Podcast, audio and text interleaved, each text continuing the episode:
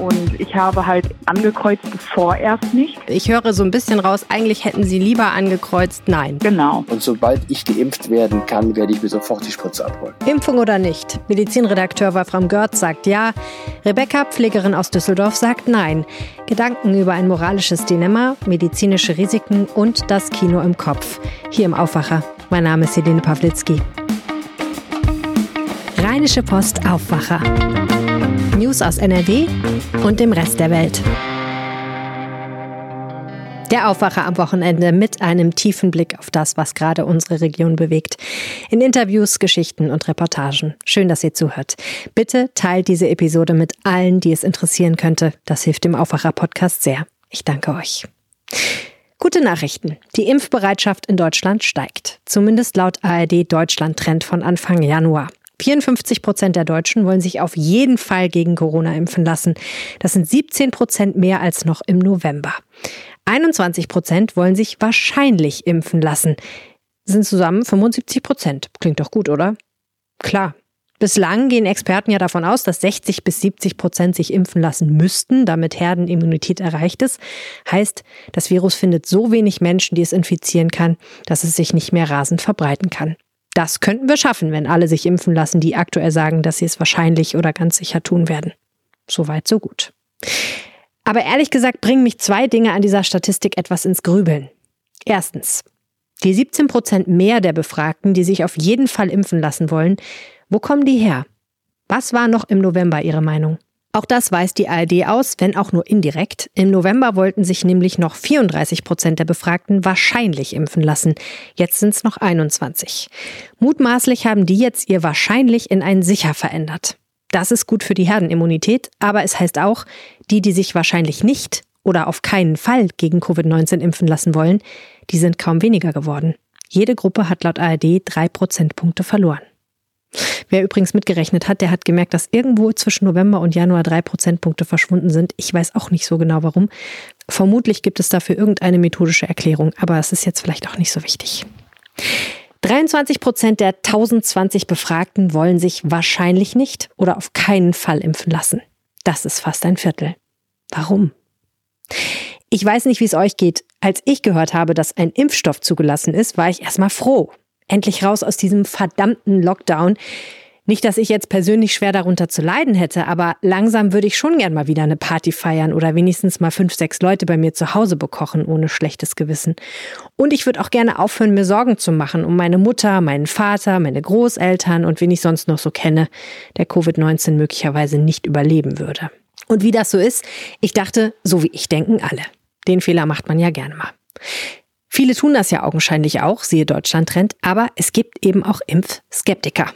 Klar, habe ich gedacht, als ich davon das erste Mal gehört habe, Corona-Leugner halt. Diese merkwürdigen Typen, die bei den Querdenkern mitlaufen. Die glauben, uns würden alle Mikrochips implantiert oder der Impfstoff würde aus toten Babys gemacht. Denen ist halt nicht zu helfen. Aber dann wurde im Dezember eine andere Statistik bekannt. Das Deutsche Ärzteblatt berichtete über eine Umfrage zweier Fachgesellschaften. Damals hieß es, nur rund 73 Prozent der Ärzte und knapp 50 Prozent der Pfleger in Deutschland wollten sich gegen Corona impfen lassen. Ausgerechnet Pfleger und Ärzte, was ist denn da schon wieder los? Fairerweise muss man sagen, dass Experten inzwischen davon ausgehen, dass sich wie in der Gesamtbevölkerung seitdem auch die Impfbereitschaft beim medizinischen Personal deutlich gesteigert hat. Das Problem ist aber natürlich, gerade von Ärzten und Pflegern im Krankenhaus, in Alten- und Pflegeheimen, in Behinderteneinrichtungen, erwartet man ja irgendwie, dass sie sich als allerallererstes auf diese Impfung stürzen, weil sie ja einfach auch mit denen zu tun haben, für die Corona im Zweifel ganz übel ausgehen kann. Und weil sie doch, würde man denken, gut einschätzen können, wie wichtig so eine Impfung ist. Auf jeden Fall passte eine Sache für mich nicht zusammen. Es war für mich schwer vorstellbar, dass es unter Pflegerinnen und Pflegern 50 Prozent Hardcore-Corona-Leugner gibt. Was bedeutet, es muss eine andere Erklärung geben, warum diese Menschen sich lieber nicht impfen lassen wollen. Also habe ich bei Facebook und Twitter gefragt, ob es jemanden gibt aus der Pflege, der sich nicht impfen lassen möchte und mit mir darüber reden würde. Es kam natürlich jede Menge blöder Kommentare, aber auch eine ganze Reihe von ernst gemeinten Zuschriften. Eine Altenpflegerin aus Hennef schrieb mir, sie habe von Tetanusimpfungen in Afrika gehört, durch die Frauen unfruchtbar wurden. Ich bin wirklich keine Verschwörungstheoretikerin, schrieb sie. Ich glaube an Corona und habe nichts für die Querdenker-Idioten übrig. Aber da mache ich mir dann schon meine Gedanken. Eine Frau aus Sachsen aus der mobilen Altenpflege meldete sich bei mir auf Facebook. Ich lasse mich nicht impfen, schrieb sie, nicht in Großbuchstaben, weil der Stoff keine Langzeitstudien aufweisen kann. Habe schon krass Stress mit dem Arbeitgeber, plane aber eh einen Wechsel. Und sollte Söder ernst machen, dann mache ich Hartz IV oder gehe zu Netto an die Kasse. Damit spielte sie auf den bayerischen Ministerpräsidenten Markus Söder an, der eine Impfpflicht fürs Pflegepersonal aufs Tapet gebracht hatte. Dass die kommt, das hat die Diskussion inzwischen ergeben, ist eher unwahrscheinlich. Eine andere Frau verwies mich auf einen Beitrag der ehemaligen Krankenschwester und Bloggerin Monja Schürmann auf Zeit Online. Sie schreibt dort, dass der fortwährende Mangel an Anerkennung für den Pflegeberuf und die teils extremen Zumutungen in der Corona-Krise hohes körperliches Risiko, schlechte Ausstattung, Überstunden bei manchen Pflegenden dazu führe, dass Zweifel in Ablehnung umschlage. Und ich bekam eine Mail von Rebecca. Sie arbeite in der Behindertenpflege einer Eingliederungshilfe in Düsseldorf, schrieb sie mir. Derzeit habe ich mich gegen eine Impfung ausgesprochen. Wollen wir telefonieren? schrieb ich zurück. Und Rebecca war einverstanden. Sie ist 36 Jahre alt, verheiratet und betreut zu Hause ihre eigenen beiden Kinder, sechs und zehn Jahre, sowie den Sohn ihres Mannes, der ist elf. Und als erstes habe ich sie gebeten, ihren Arbeitsalltag zu beschreiben. Also ich ähm, mache überwiegend Frühdienst, das heißt, das äh, ist dann, dass ich die Menschen wecke, die die Anleitung brauche, die begleite ich ins Badezimmer, äh, lege denen entweder die Sachen bereit, womit sie sich selber pflegen können, oder ich muss halt auch Komplettpflege übernehmen. Für alle Leute müssen wir Essen vorbereiten. Wir gestalten den wirklich einen sehr schönen Alltag. Es sind kleine Wohnbereiche, die wir haben, bis zu acht Bewohnern.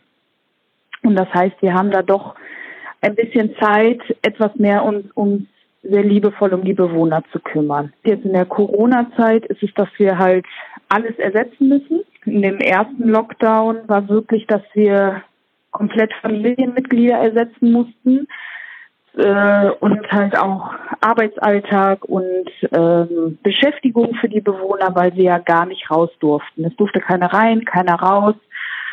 Auch wenn meine Chefin es nicht gepasst hat, habe ich mit den Bewohnern getanzt oder ich habe die auch in den Arm genommen, habe auch ganz ehrlich mit denen geredet, dass ich halt sage, ja, es ist scheiße.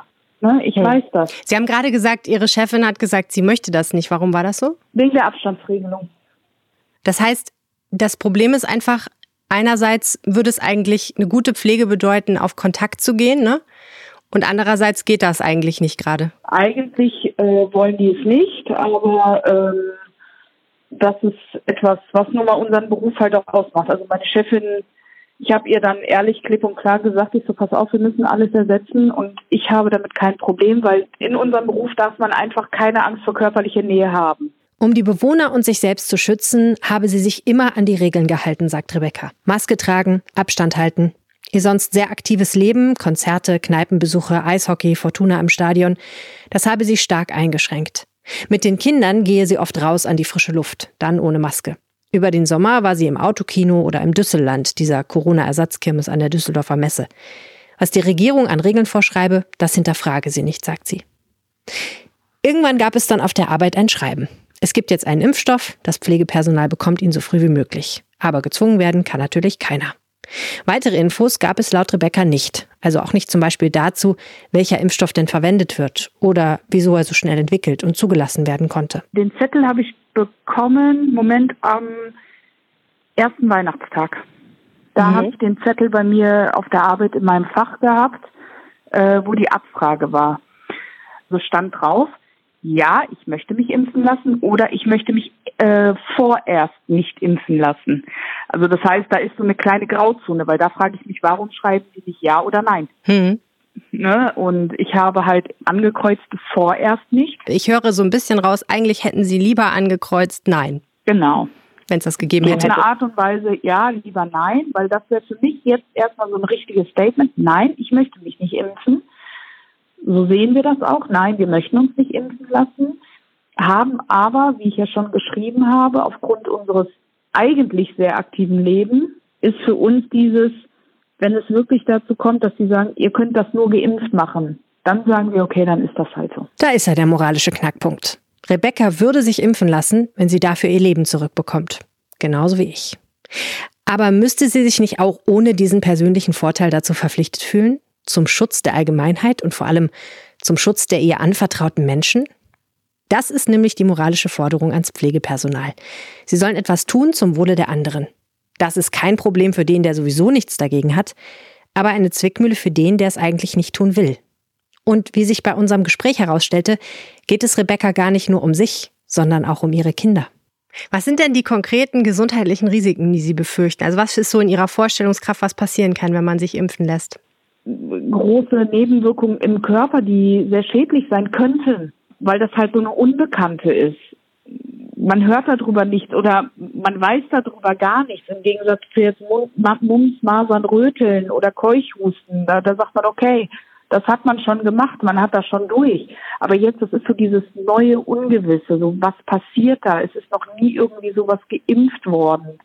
Was ist, wenn du dir das impfst, bei, bei 100 Leuten geht's gut und du bist der 101. und dann passiert dir was Schlimmes? Und als allererstes denke ich natürlich an meine Kinder. Was ist, wenn mir dann was passiert und sie dann keine Mutter haben und so weiter? Also das ist wirklich mein größter Gedanke. Was ist, wenn, wenn ich gerade der bin, wo alle, wo es schief geht und meine Kinder ohne Mutter da steht. Klar kann ich auch über die Straße gehen und umgefahren werden, stehen sie auch ohne Mutter da. Aber das heißt, dass Sie wirklich Befürchtungen haben, dass das bis zum Tod gehen könnte, die Konsequenzen so einer Impfung? Ja. Es ist bescheuert, aber man denkt nun mal automatisch daran. Also ich bin ein sehr, sehr positiv gestimmter Mensch. Aber es ist dann gerade das, weil es dieses Unbekannte ist. Und dann denkt man automatisch immer in die radikale Form. Ehrlich gesagt, und bitte haltet mich nicht für wahnsinnig, das kann ich nachvollziehen. Am Anfang habe ich ja gesagt, ich war froh, als die Nachricht von einem Impfstoff kam. Aber als es dann konkreter wurde, da habe ich mir vorgestellt, dass ich selbst den Stoff initiiert kriege. Vor meinen Augen lief dieser Film ab, ein Film aus der Zukunft. Es war ein Nachrichtenfilm, eine Dokumentation.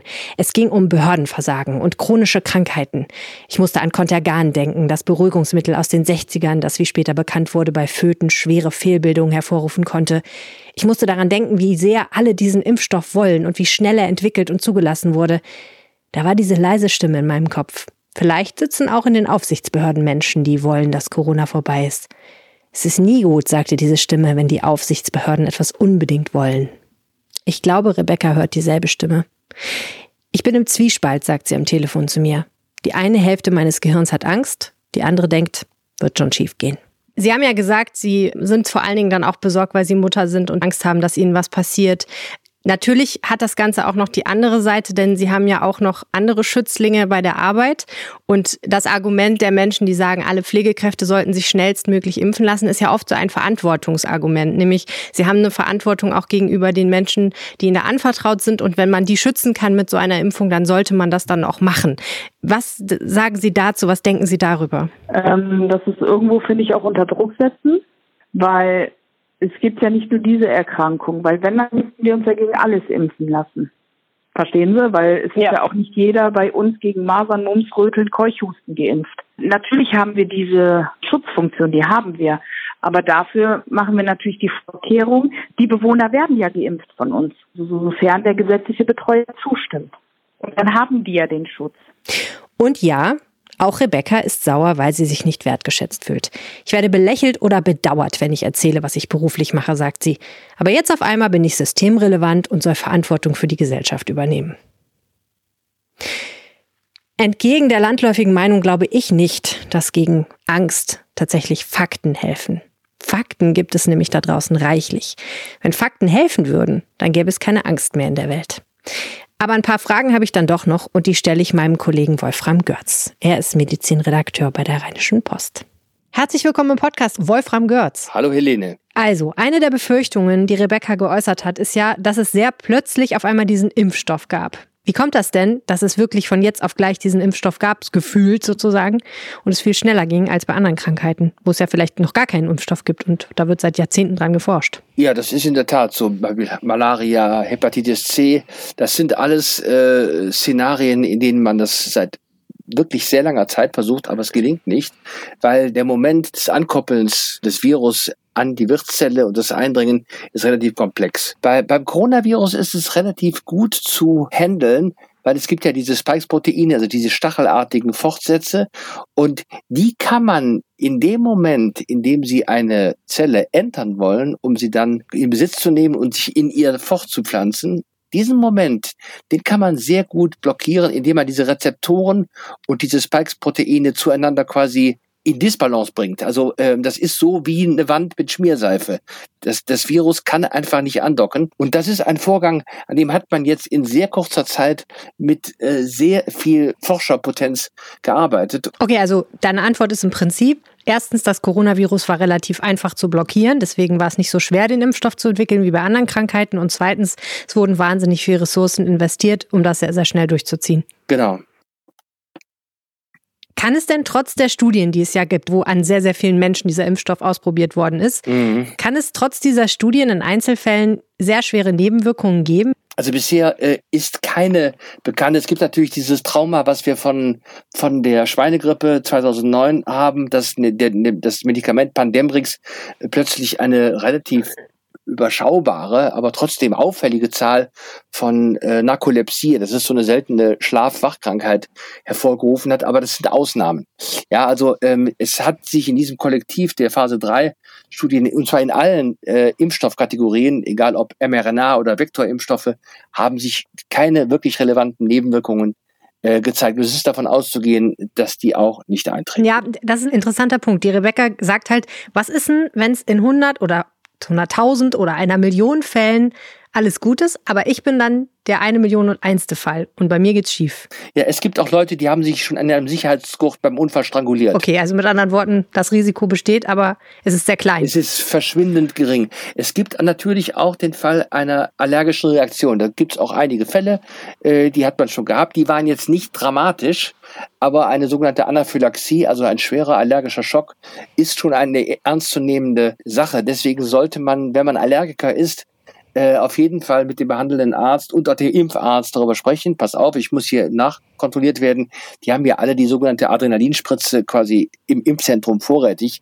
Da kann nach menschlichem Ermessen nichts passieren. Aber ein menschliches Ermessen heißt eben auch, es kann immer was sein. Aber äh, ich glaube, dass das Virus äh, auf diese Art und Weise sehr gut zu knacken ist. Und sobald ich geimpft werden kann, werde ich mir sofort die Spritze abholen. Kein Vertun. Okay. Also die Risiken einer Corona-Impfung, die sind nicht null. Aber sie sind nach allem, was wir wissen, auch nicht besorgniserregend groß. Das Kino im Kopf aber ist bei vielen Menschen eben größer. Wer dieses Unbehagen spürt, der kann es vielleicht herunterschlucken, vielleicht aber auch nicht. Haben wir das Recht, von einem anderen Menschen zu verlangen, sich impfen zu lassen, auch wenn er es nicht will? Nein. Jeder muss das selbst entscheiden. Das ist Freiheit. Wenn Sie jetzt mal realistisch in die nächsten Monate gucken, 2021, was glauben Sie, was passieren wird? Werden Sie sich irgendwann impfen lassen oder glauben Sie das eher nee, nicht? Ich gehe davon aus, dass die Impfung, wie sagt man so schön, hinterrucks kommt. Also, dass wir doch irgendwann mal alle geimpft sind. Und was macht das mit Ihnen? Man versucht irgendwo dieses Gleichgültigkeitsgefühl in sich hervorzurufen, um die schlechten Gedanken nicht, ja, so, so, so, so weit hochkommen zu lassen. Eine Impfung von Rebecca zu verlangen, dazu hat keiner von uns ein Recht. Aber ich wünsche mir für Rebecca, dass ihre Panik beim Gedanken daran vergeht. Einfach weil Panik nicht schön ist. Dass sie ihren Zwiespalt auflösen kann. Ich glaube, es täte uns gut, geduldig miteinander zu sein in dieser Situation. Mit einer Pflicht drohen wie Markus Söder, das ist jedenfalls nicht so besonders hilfreich. Oder was denkt ihr? Meinungen an aufwacher.rp-online.de. Ich lese jede Mail. Versprochen. Danke fürs Zuhören. Mein Name ist Helene Pawlitzki. Bleibt gesund und bis nächste Woche. Ciao. Mehr Nachrichten aus NRW gibt's jederzeit auf RP Online. rp-online.de